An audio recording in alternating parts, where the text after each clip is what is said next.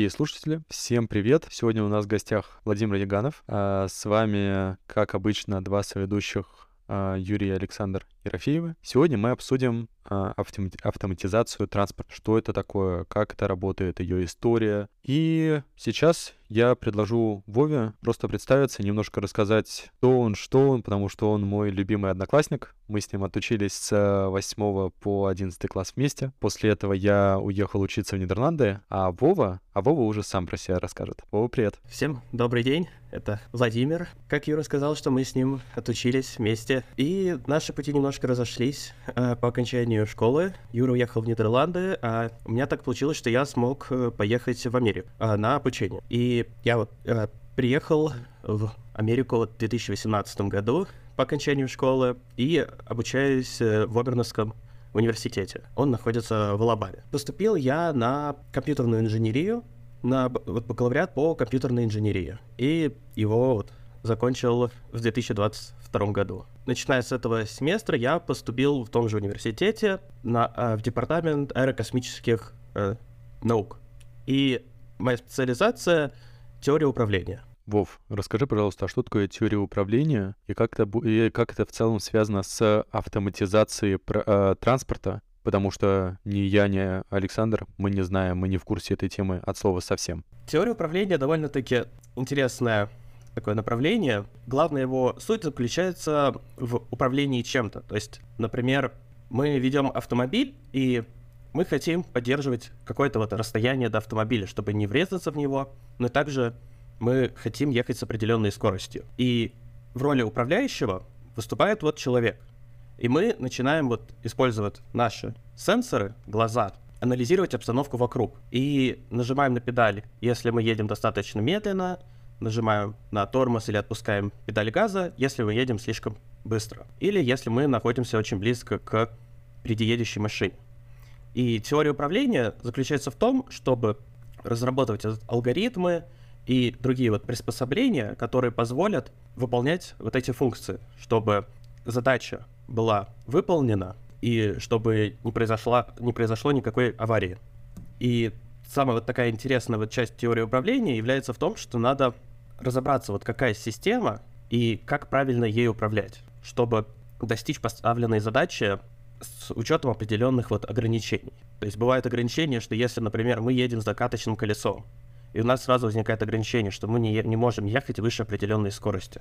А не расскажешь ли, каким образом ты в целом пришел в эту сферу? Потому что, учитывая то, что мы имеем достаточно схожий бэкграунд, то есть это все равно физмат, я, ты знаешь, я пошел по пути э, меньшего сопротивления, я как раз-таки поступил на физмат и продолжил изучать физмат во время бакалавра. А ты ушел как раз-таки в достаточно сложные алгоритмы, получается. То есть правильно ли я понимаю то, что это прикладная математика и компьютерная, компьютерная наука в первую очередь? Ну, тут еще играет очень важную роль физика. А, то есть это, скажем так, объединение многих сфер вместе. Но в основном тут главную роль играет, наверное, физика и математика. И дальше уже как инструментом ты пользуешься компьютерными науками. Пришел я в сферу, а, наверное, начал заниматься вот вообще робототехникой, потому что это, по сути, большая часть как робототехники всей науки. Я вот еще начал с пятого класса. То есть я посещал вот кружок, при 239 по робототехнике, да, это было Лего, все упрощенное, все для детей, но позволяет детям втянуться в эту сферу, а, узнать какие-то вот основы, которые уже потом ты сам развиваешь. Ну вот, и на протяжении вот всего моего обучения вот в 239 я продолжал посещать вот кружки по робототехнике, где мы, скажем так, разрабатывали маленьких роботов сами, и потом писали программы для того, чтобы ими управлять. И, по сути, вот теория управления как раз и...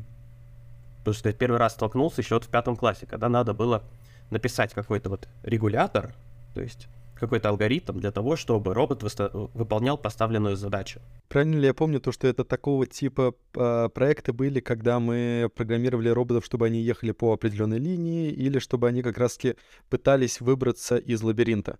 Совершенно верно вообще достаточно интригующе, и хотелось бы узнать, а как это сейчас уже применяется, если ты знаешь, и где в целом ты сейчас уже применяешь вот эту вот сухую теорию на практике? Применение теории на практике у меня было в основном такой вот хороший опыт я получил вот в прошлом году, вот начал его получать, это когда я занимался с дронами. Я, получается, чем занимался, это у нас была навигация. Дано поле, и надо пролететь определенный маршрут.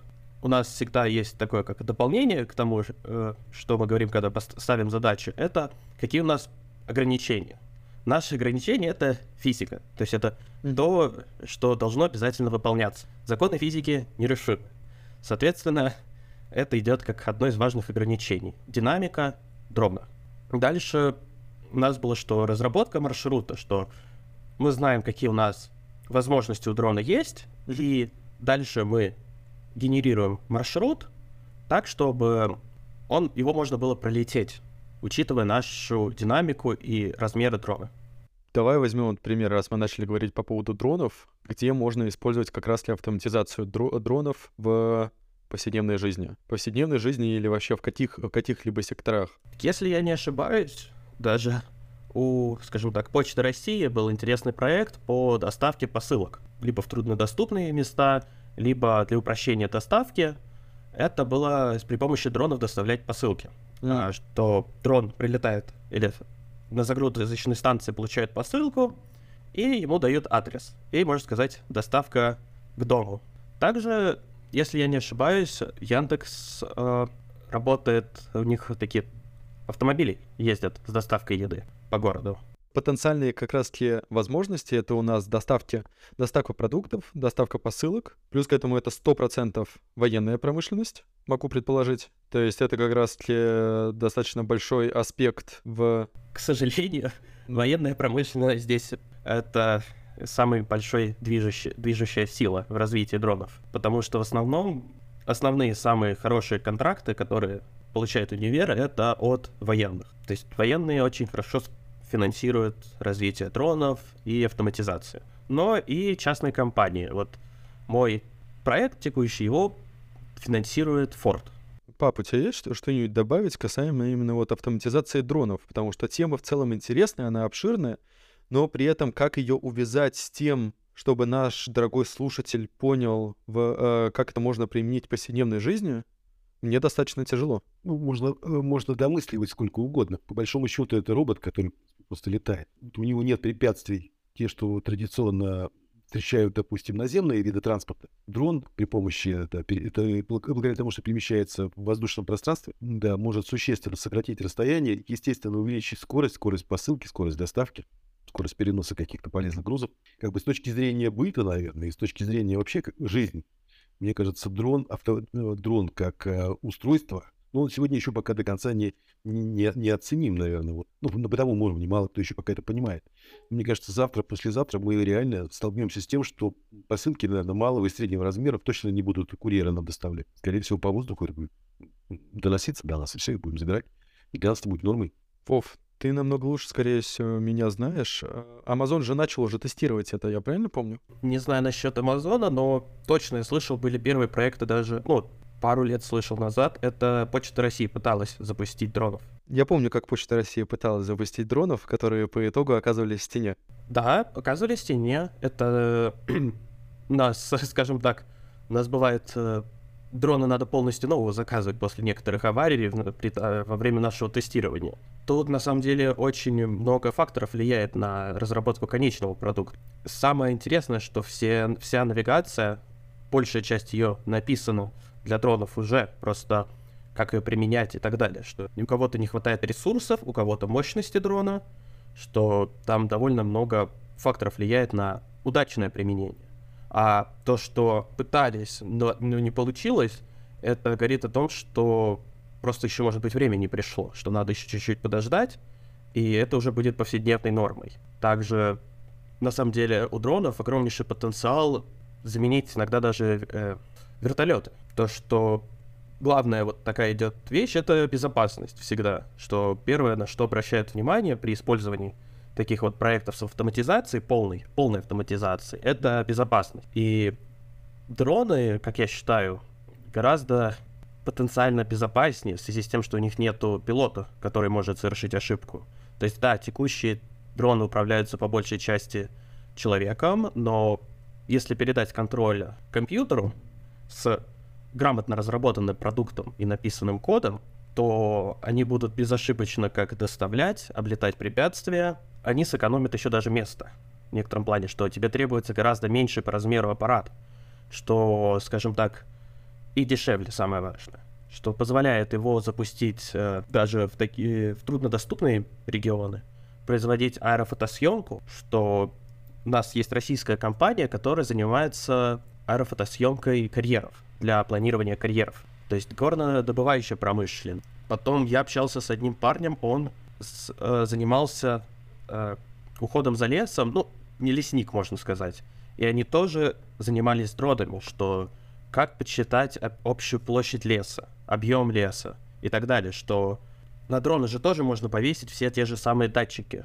Камера уже есть, инфракрасный сенсор и так далее.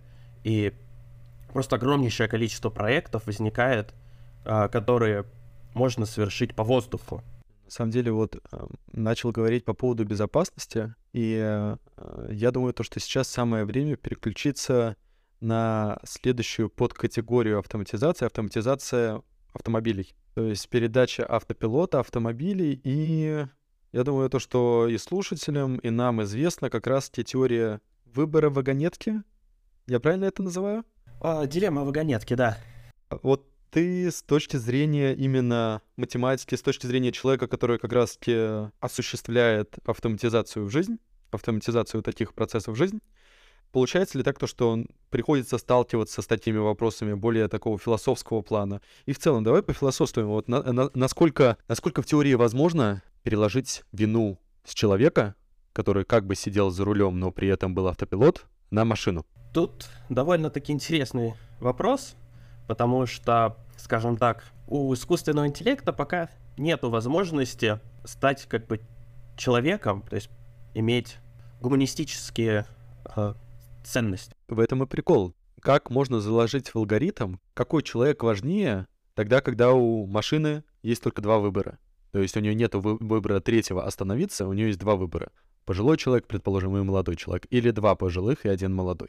Это довольно интересный вопрос. То есть, мне кажется, на него до сих пор еще нет четкого ответа, потому что любое решение здесь можно по-разному обуславливать. И опять же, что тут будет много разных лагерей. Например, лагерь автомобилистов скажет, что если мой автопилот будет у него выбор сбить пешехода или сохранить мою жизнь, то водитель, скорее всего, предпочтет сохранить свою жизнь, иначе для чего он покупал автопилот?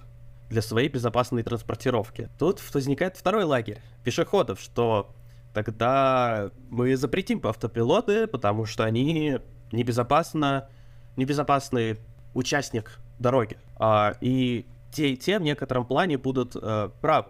Но мы же знаем, что любая человеческая жизнь равноценна, дорога, и тут нельзя выбрать э, какой-то конкретный ответ, поэтому иногда приходится компаниям решать, как, как они будут это решать такую проблему и кто для них будет важнее. То есть тут будет не только, что просто жизнь, но тут еще, что, скажем так, у нас же есть всякие инстанции, которые допускают автомобиль к дороге. Может так случиться, что любой из этих вариантов, э, скажем так, приведет к тому, что автомобиль будет недопустим к использованию на дороге, и придется отложить запуск автопилота. То есть вот мы тут обсуждали некоторые теории, а, и мы, скажем так, пришли к такому результату, что сейчас самый вот трудный период у автопилотов. И он заключается в том, что на дороге будут присутствовать и машины-автопилоты, и машины, которые будут под управлением человека. И для прогнозирования, для имплементирования и так далее, это самый тяжелый период в истории будет для них. Потому что дальше следующий переход это уже когда все автомобили становятся на автопилоте. И коллективное управление автомобилями, оно гораздо проще, потому что им проще договориться даже между собой будет и быстрее. И когда ты заранее закладываешь некоторые основы в автомобиль, что он всегда следует правилам дорожного движения и так далее, то аварий будет гораздо меньше. Ну, вот мы считаем. То есть у нас такое мнение.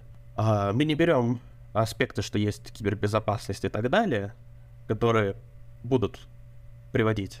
То есть, скажем так, и сейчас-то можно, скажем так, светофор сломать и создать массу аварий.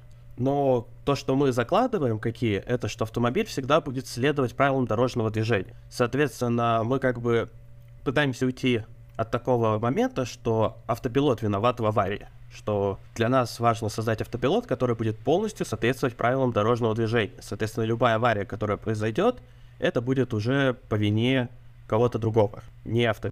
Ну, с точки зрения инженеров, наверное, это крутая, крутая позиция, и она как бы звучит достаточно однозначно. То есть технологии да, не ошибаются, правила всегда справедливы. Тогда, на самом деле, действительно, с, я соглашусь с Владимиром, то, что он э, говорит, если же объединить все автомобили в группы, в группу да, под управлением автопилота, в какой-то степени даже связать их между собой, наверное, еще и дополнить это все искусственным каким-то интеллектом, додумывающим и организующим систему взаимоотношений между собой. Да, скорее всего, ошибок на дорогах мы не увидим. Тех, которые мы видим сегодня, это когда управляют люди без помощи автопилота. А, из собственной практики, на самом деле, да, могу сказать следующее. То, что после того, когда появились электронные помощники в автомобиле, ну, там, АБС, э, система там, э, там торможения, э, помощи, да, водителю при торможении, помощи там при заносе, я, я исхожу из того, что люди изменили стиль поведения. По всей видимости, помощники в какой-то степени влияют на культуру. Наверное, так нативно, не явно, но влияют. А вот э, безумно интересно бы посмотреть действительно, как, когда а, автомобили стали бы управляться, полностью управляться бы искусственным интеллектом. Вот тогда, мне кажется, мы действительно бы стали бы свидетелями, наверное, нулевой аварийности.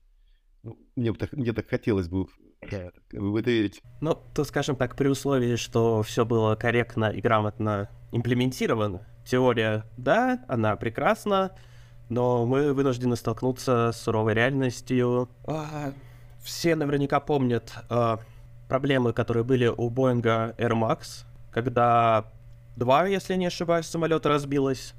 И это была просто огромнейшая катастрофа Э, для компании Boeing, которая разрабатывала как раз автопилот для самолетов. Что проблема заключалась в том, что, скажем так, некачественно что-то было сделано, недобросовестно где-то, где-то было сэкономлено на безопасности и привело к ужаснейшим катастрофам, авиакатастроф. Поэтому требуется довольно много времени на всю эту разработку, то есть это не так, что за день написал и завтра уже поехала и стало повсеместно, а требуется достаточно много инстанций, которые должны быть пройдены в плане безопасности, критерий безопасности. И также иногда надо дополнять дорожные правила, что некоторые дорожные правила должны в себя включать и возможность автопилотов. То, что вот мы видим, вот Tesla сделал огромнейший прорыв в автопилотах, но все мы прекрасно помним, что у них есть достаточно много дополнительных правил, как что водитель обязан всегда держать э, руки на руле. Это сделано и в плане безопасности, что человек пока что будет гораздо умнее, сообразительнее в том, чтобы перехватить контроль над автомобилем и не допустить аварий. И также пока что контролировать процесс э, вождения. Вот мы начали говорить как, как по поводу тестировки. Тогда, когда мы с тобой общаемся, вне, вне так скажем, такого вот подкастного варианта, ты мне постоянно рассказываешь по поводу э, погрешностей, которые вы делаете, по поводу разных ошибок.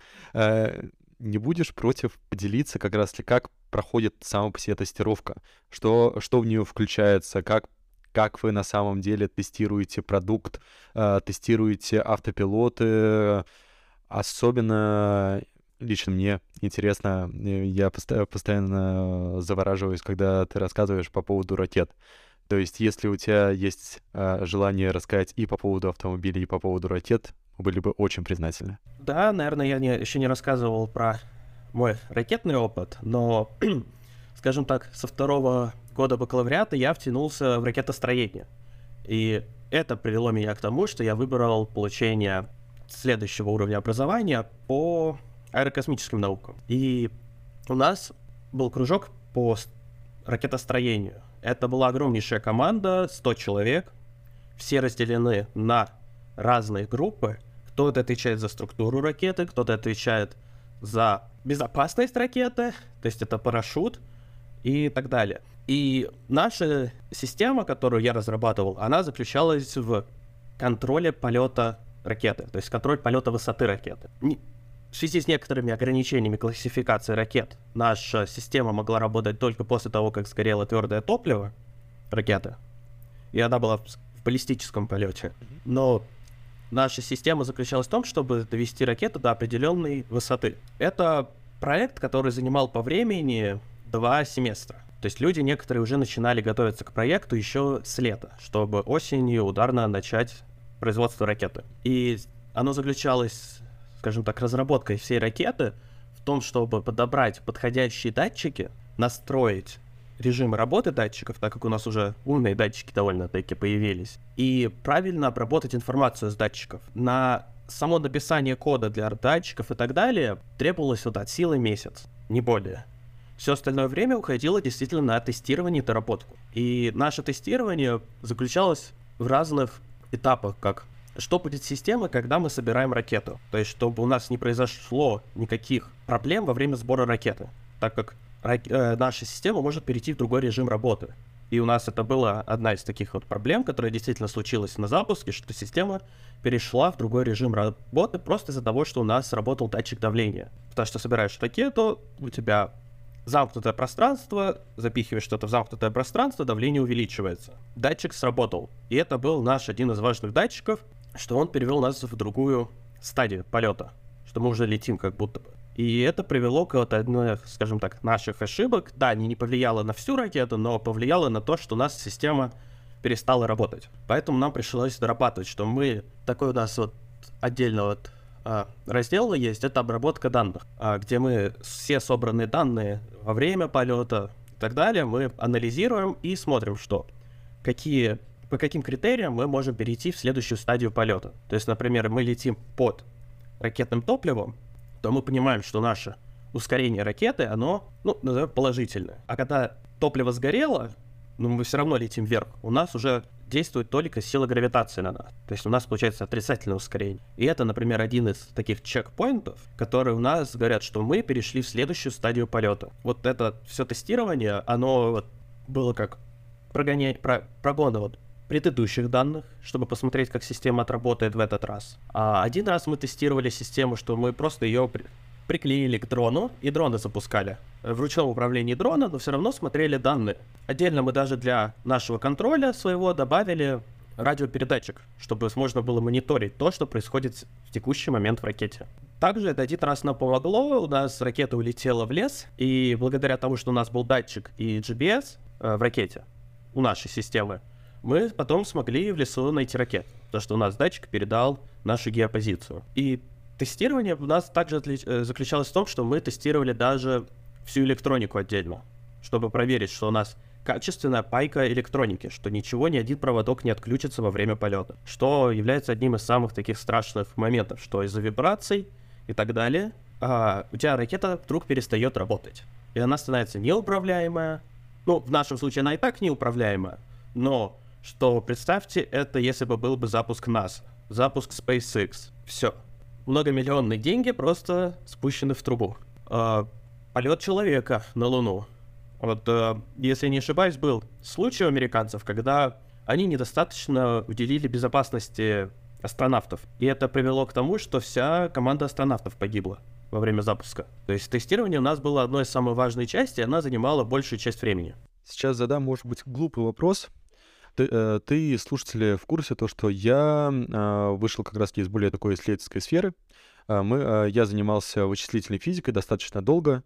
Точнее, я высаживал э, кластеры металлических металлов на графит. Я этим занимался не в лаборатории, я этим занимался только на компьютере. То есть как это происходило? Сначала определенную литературу мы шерстим с коллегами, после этого мы обсуждаем, какие вычислительные параметры мы будем использовать, все, договорились. А, и с, с использованием определенного софта мы вгоняем туда определенные параметры, запускаем так называемую молекулярную динамику, которая, которая, используя определенные параметры, приближенные с идеальным миром, прогоняет идеализированную модель. После этого мы передаем эти результаты как раз экспериментальным группам, публикуем наши результаты, передаем результаты экспериментальным группам, и экспериментальные группы повторяют те же самые, э, э, ту же, тот же самый процесс, чтобы как раз-таки перепроверить, насколько грамотно мы подогнали результаты, а иногда это происходит даже наоборот. Изначально экспериментальная группа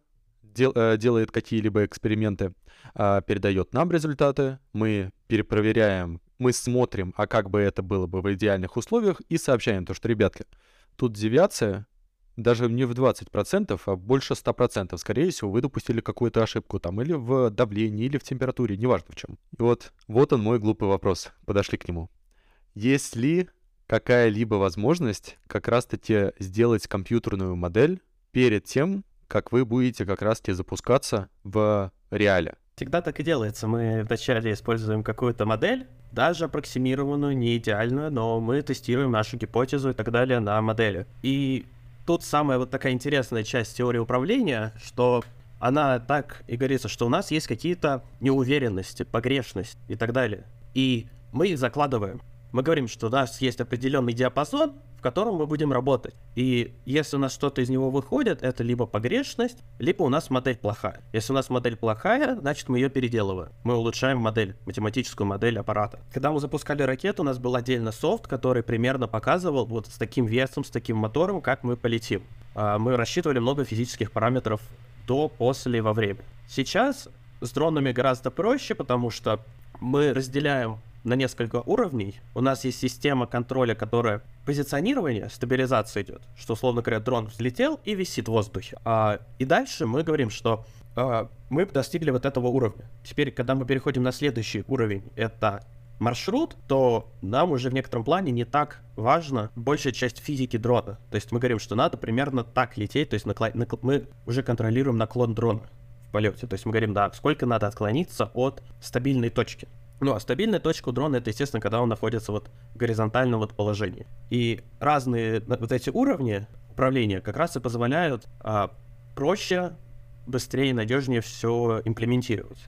Но когда ты разрабатываешь саму модель дрона, чтобы она хотя бы взлетела, ты вводишь вот все, вот, ты вот решаешь всю вот физику дрона и закладываешь, какие примерно погрешности у тебя где могут быть. И дальше уже идет настройка, потому что на каждый мотор тоже надо его, скажем так, для него писать регулятор, который будет говорить, что я буду крутиться на такой-то скорости.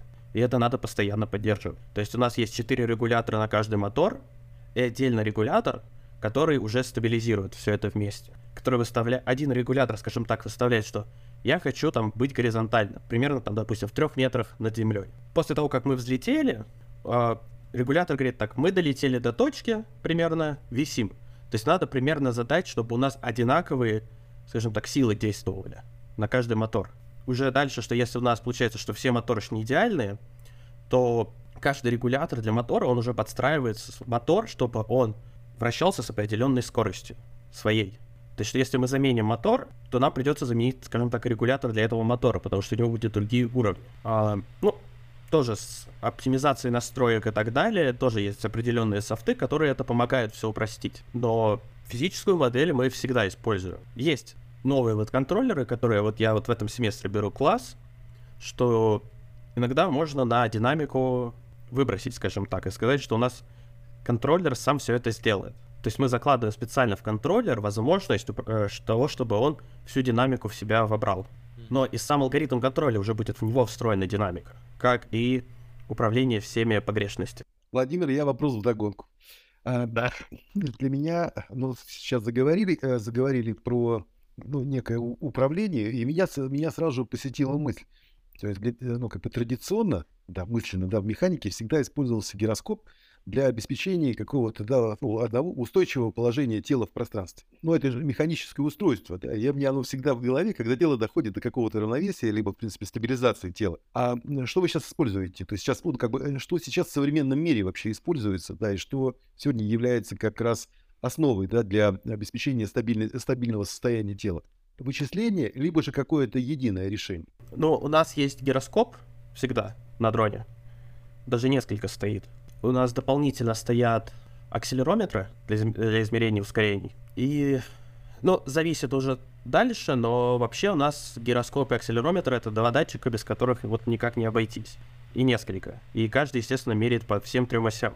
И дальше у нас есть уже даже специальный контроллер, который пришел из математики, он на, на основе теории вероятности. И мы уже, соединяя все это вместе, получаем контроллер, который даже может сказать, что я получил какие-то новые значения от гироскопа, но они ошибочны. То есть, когда произошел скачок напряжения, неважно что, у нас может даже иногда сам контроллер выдать, что вот эти данные в этот момент времени, когда мы замерили, они выдали нам ошибку. Но датчики у нас всегда стоят, то есть а, оно даже у нас так идет теория closed loop, то есть закрытая система, или feedback system, то есть система с обратной связью, что у нас есть датчик, который дает нам показания. И мы знаем, какие примерно мы показания должны получить. И мы уже подстраиваем нашу систему, чтобы привести систему к тому состоянию, чтобы датчики выдавали нам то, что нужно.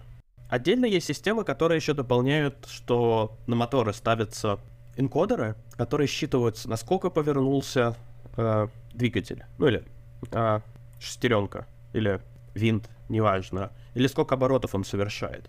Что они тоже помогают получить дополнительную информацию и, деталь, и точнее настроить систему. Теперь я перейду к более социально направленной теме. А каким вот как, как раз-таки развитие этой сферы, насколько оно поможет нам в достижении определенных экономических целей, а, определенного развития, где это можно использовать. То есть мы как раз-таки затронули моменты касаемо дронов, то есть доставки продуктов, доставки а, товаров, плюс к этому военная промышленность, что само собой разумеющееся, мы ее можем даже просто опустить. Что насчет автомобилей и насчет э, как раз-таки авто, автопилотных космических аппаратов?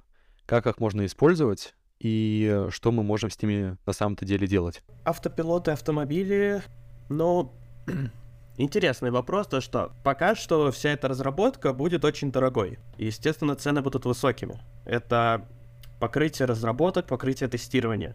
В дальнейшем, я думаю, что когда это все уже будет стабильно, массово и так далее, это, конечно, будет дешевле и доступнее. Плюс это будет дополнительная экономия времени для многих людей.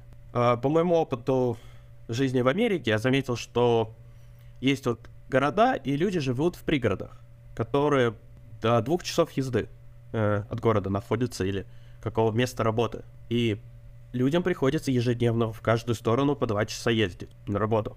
То есть я считаю, что с хорошим развитием это создаст людям больше свободного времени, которое они могли бы потратить на работу, на досуг и так далее, что в некотором плане продуктивность возрастет людей э, с тем, что тебе не надо, скажем так, тратить свое время на какие-то вот ежедневные такие задачи, как вождение автомобилей. То есть я не говорю, что людям, может быть, есть люди, которым нравится водить автомобиль, и они будут там тоже вот водить и продолжать водить. Но что если человек, скажем так, не выспался, это уже немножко становится опасно водить человеку самому. То есть, что человек даже, если что, сможет и в автомобиле поспать, если он куда-то передвигается. В плане космоса уже огромное количество перешло на автопилоты.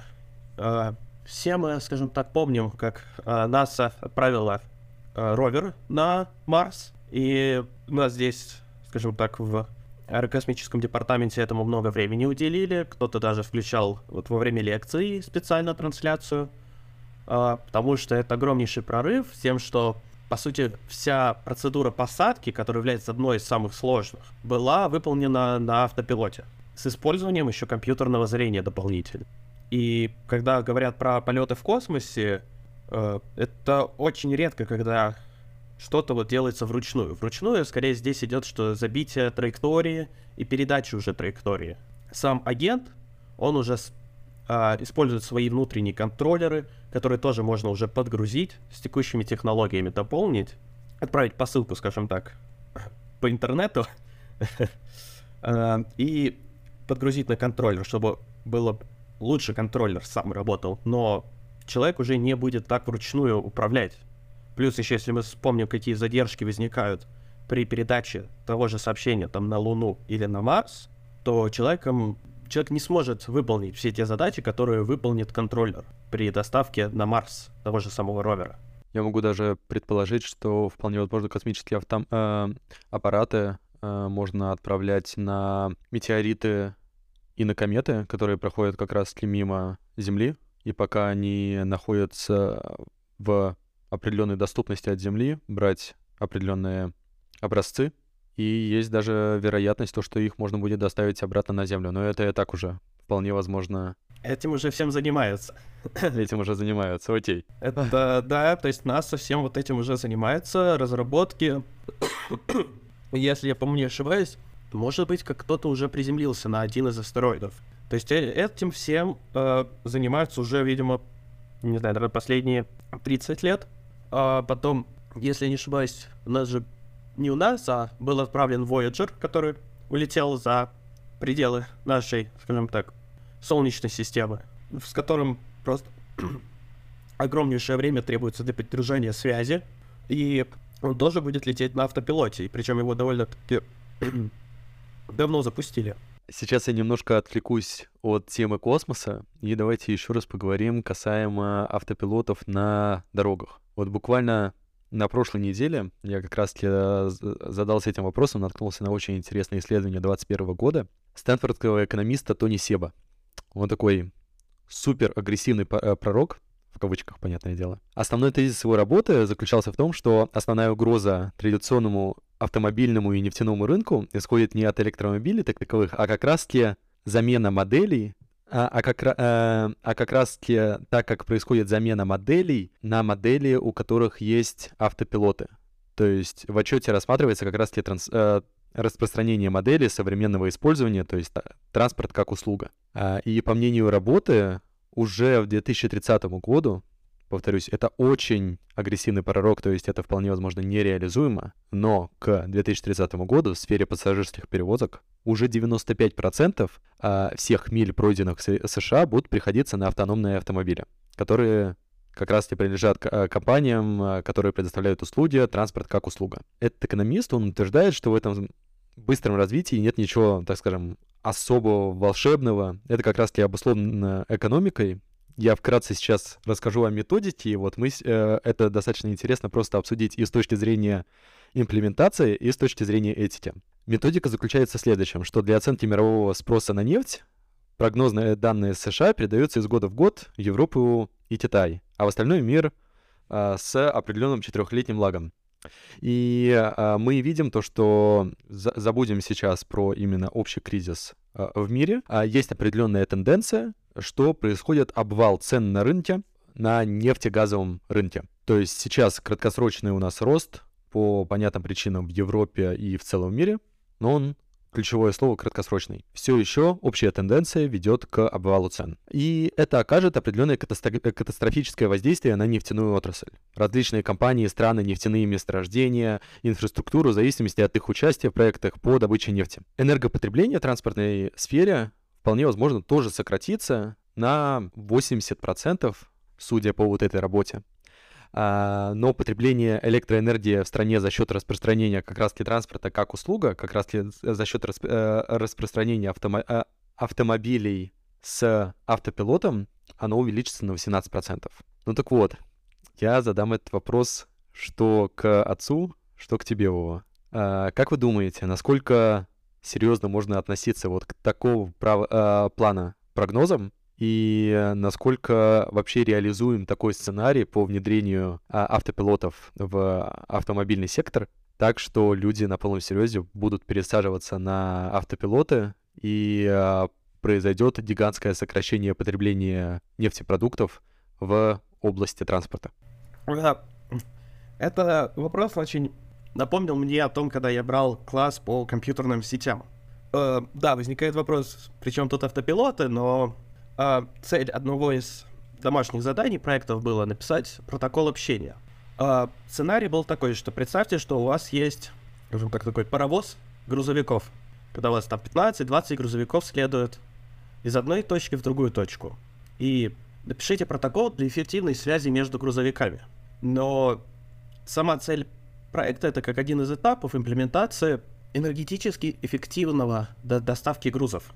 То есть, что минимальное потребление топлива, даже сокращение 5, 10, 15 процентов в таких паровозах приносит огромнейшую, скажем так, прибыль а, грузоперевозчика. То, что тебе на 15-20% надо меньше тратить на топливо. И как раз, что если автопилоты, они будут этим заниматься. И один из типов задач, которые мы решаем, он идет минимизация использования топлива. Что в аэрокосмической индустрии, что с автопилотами, можно написать так алгоритм, который будет эффективнее по израсходованному топливу. А теперь, если мы представим еще глобальный масштаб, особенно то, что сколько всего на самом деле требуется для грузоперевозок, что это просто самая огромнейшая индустрия, то, что всегда везде нужно там сюда привезти продукты, там, условно говоря, в тот же самый супермаркет. А привезти там товары, там, доставка FedEx, DHL и так далее. Скажем так, грузовой парк, а, что самолетов, что авто, ну, грузовиков, он является самым большим. Э, что даже вот, вот грузовых лайнеров больше, чем пассажирских лайнеров. И сокращение 15% топлива использованного будет просто огромнейшее снижение, как я думаю, и услуг по доставке, так и э, цен на бензин, потому что придется сокращать добычи нефти, чтобы э, компенсировать э, такое глобальное изменение в грузоперевозках, э, в цене грузоперевозок и использовании топлива. И как раз вот написание хороших автопилотов э, поможет вот создавать, скажем так, такие паровозы даже на какие-то относительно короткие расстояния, потому что здесь уже идет динамика, что поток, который поток воздуха за автомобилем, что если правильно встать а, расстояние за другим автомобилем, то тебе будет гораздо проще двигаться. То есть, соответственно, ты можешь гораздо меньше потреблять топлива. И суммарно это приведет к огромнейшим изменениям. А, вот. У меня есть э, мнение, оно не, не, не сильно отличное от Владимира, я лишь единственное, что хочу немножко с другой стороны на это все посмотреть. А, я натыкался на исследования, в которых, в которых э, четко прослеживается, принципе, отражается объемы потребления на одного человека, проживающего на планете. Значит, эта величина почти постоянная, вне зависимости от эффективности экономики, вне зависимости от обстоятельств. То есть практически за все годы наблюдения эта величина неизменная. Она лишь менялась, исходя только из количества потребителей. По мере того, как увеличилось число потребителей на планете, увеличилось население, объем добычи и объем потребления углеводородного топлива рос. Так вот, на самом деле, как бы э, я бы не увязывал бы эффективность, а на самом деле я апологет, естественно, автоматизации. Чтобы представить, что ну, как, э, как сильно изменился а, рынок общественного транспорта после введения, ну, после появления на рынках Uber, ну, как, как бы вот этой модели Uber – э, там 15 лет назад это было, было бы невозможно. Да, такое себе представить, что, в принципе, большинству людей машина, оказывается, личная вообще не нужна. Потому что если пересчитать время владения этим автомобилем, тем временем, сколько ты владеешь, и фактически ты его эксплуатируешь сколько, это ничтожно малая величина. Я имею в виду э, число, э, количество часов, э, соотношение, в принципе, владения, э, пользования к владению. Соответственно, в принципе, да, я думаю, я, как я себе вижу. То есть именно автоматизация, то есть именно как раз автоматически, да, система а, автоматизации управления автомобилями, любым транспортом, легковым, общественным, грузовым, она должна привести, естественно, к повышению эффективности на всех уровнях э, цепочки, цепочки добавленной стоимости. Естественно, должно сказаться на производительности, э, ну, то есть произведи... э, аккуратное эксплуатация автомобиля, который, в принципе, да, сейчас, даже, даже при условии того, что сегодня, сегодня э, этими автомобилями э, управляют профессионалы, они могут ездить по качественным дорогам. Все равно ими управляют люди, все равно есть вероятность аварии, есть вероятность ошибок. А, а автоматические системы эти ошибки существенно сокращают. Поэтому, в принципе, срок службы любого автомобиля, он увеличивается. Ну, я имею в виду, в принципе, да, с точки зрения там, времени и вложенных средств. То есть эффективность вырастает, значит, э, вырастает производительность, вот в моем понимании. Естественно, это сказывается положительно на экономику в целом. В целом, естественно, с точки зрения, допустим, ВВП в тех странах, где э, подобные системы возможно ввести, ну, имеется в виду регулятор, надлежащим образом, в принципе, да, на это, за этим приглядывает. Производитель достаточно, в принципе, да, ответственен, э, эксплуатационные службы, эксплуатационные организации и, в, э, и интеллектуально, и, естественно, ответственные, ну, с точки зрения социальной ответственности, в этих странах это даст существенный рост экономический. А, ну, у меня, в принципе, да, нет... То есть я не связываю как бы с э, ростом э, автоматизации автомобиля, ну, то есть или там просто стопроцентная автоматизация автомобильной отрасли или там вообще любого транспорта, с тем, что э, добыча нефти и газа сократится. Это как бы вещи, мне кажется, в принципе, да, не совсем связаны между собой. То есть здесь нет прямой зависимости. Ну, как я себе. Я думаю, может быть, да, конечно, нету стопроцентной вот такой корреляции между ними, но частично э, все-таки на скажем так, на потребление автомобилями и так далее, довольно-таки большой объем нефти требуется. И, скажем так, даже если вот возьмем этот объем, выкинем 15%, он все равно должен будет куда-то перейти, вот этот объем, а если не сократится э, добыча нефти и так далее. Просто возникает вопрос, куда он сможет перейти. Либо за счет того, что эффективность увеличится, он останется в том же месте, просто покрытые мили гораздо сильнее увеличат, что э, объем останется тем же самым, просто из-за повышения КПД смогут гораздо больше э, по времени ездить. Точнее, за ту же самую цену, просто большее расстояние То по кругу. объем, может быть, потребляемой энергии остался, остаться тем же самым, но эффективность вырасти. Объем остался тем же самым, да, за повышение эффективности, то есть, условно говоря, расход миль, э, расход сколько там, а, миль на литр топлива галлон у нас, на сколько километров ты можешь проехать за, один, за один литр, оно увеличится. Но просто если мы берем, что фиксировано, что теперь увеличим КПД, объем сократится, но так как мы теперь можем гораздо больше позволить и сделать, то объем все равно останется тем же самым, просто будет гораздо больше всего покрыто. Ну, здесь нам предстоит увидеть это экспериментально, скорее всего. Владимир, очень рассчитываем на скорое внедрение автоматизации во, во всех индустриях, не только в автомобильном.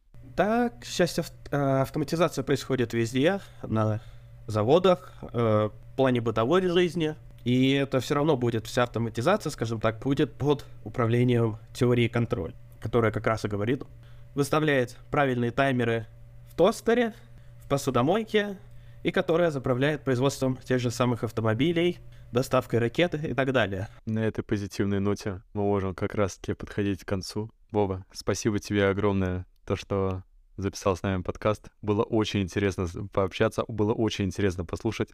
Э, несмотря на то, что, что Александр, что я достаточно мало что внесли в сам по себе подкаст, в первую очередь было интересно послушать именно про техническую часть, как это работает, почему это надо, зачем это надо и кому это надо. Спасибо. Спасибо большое.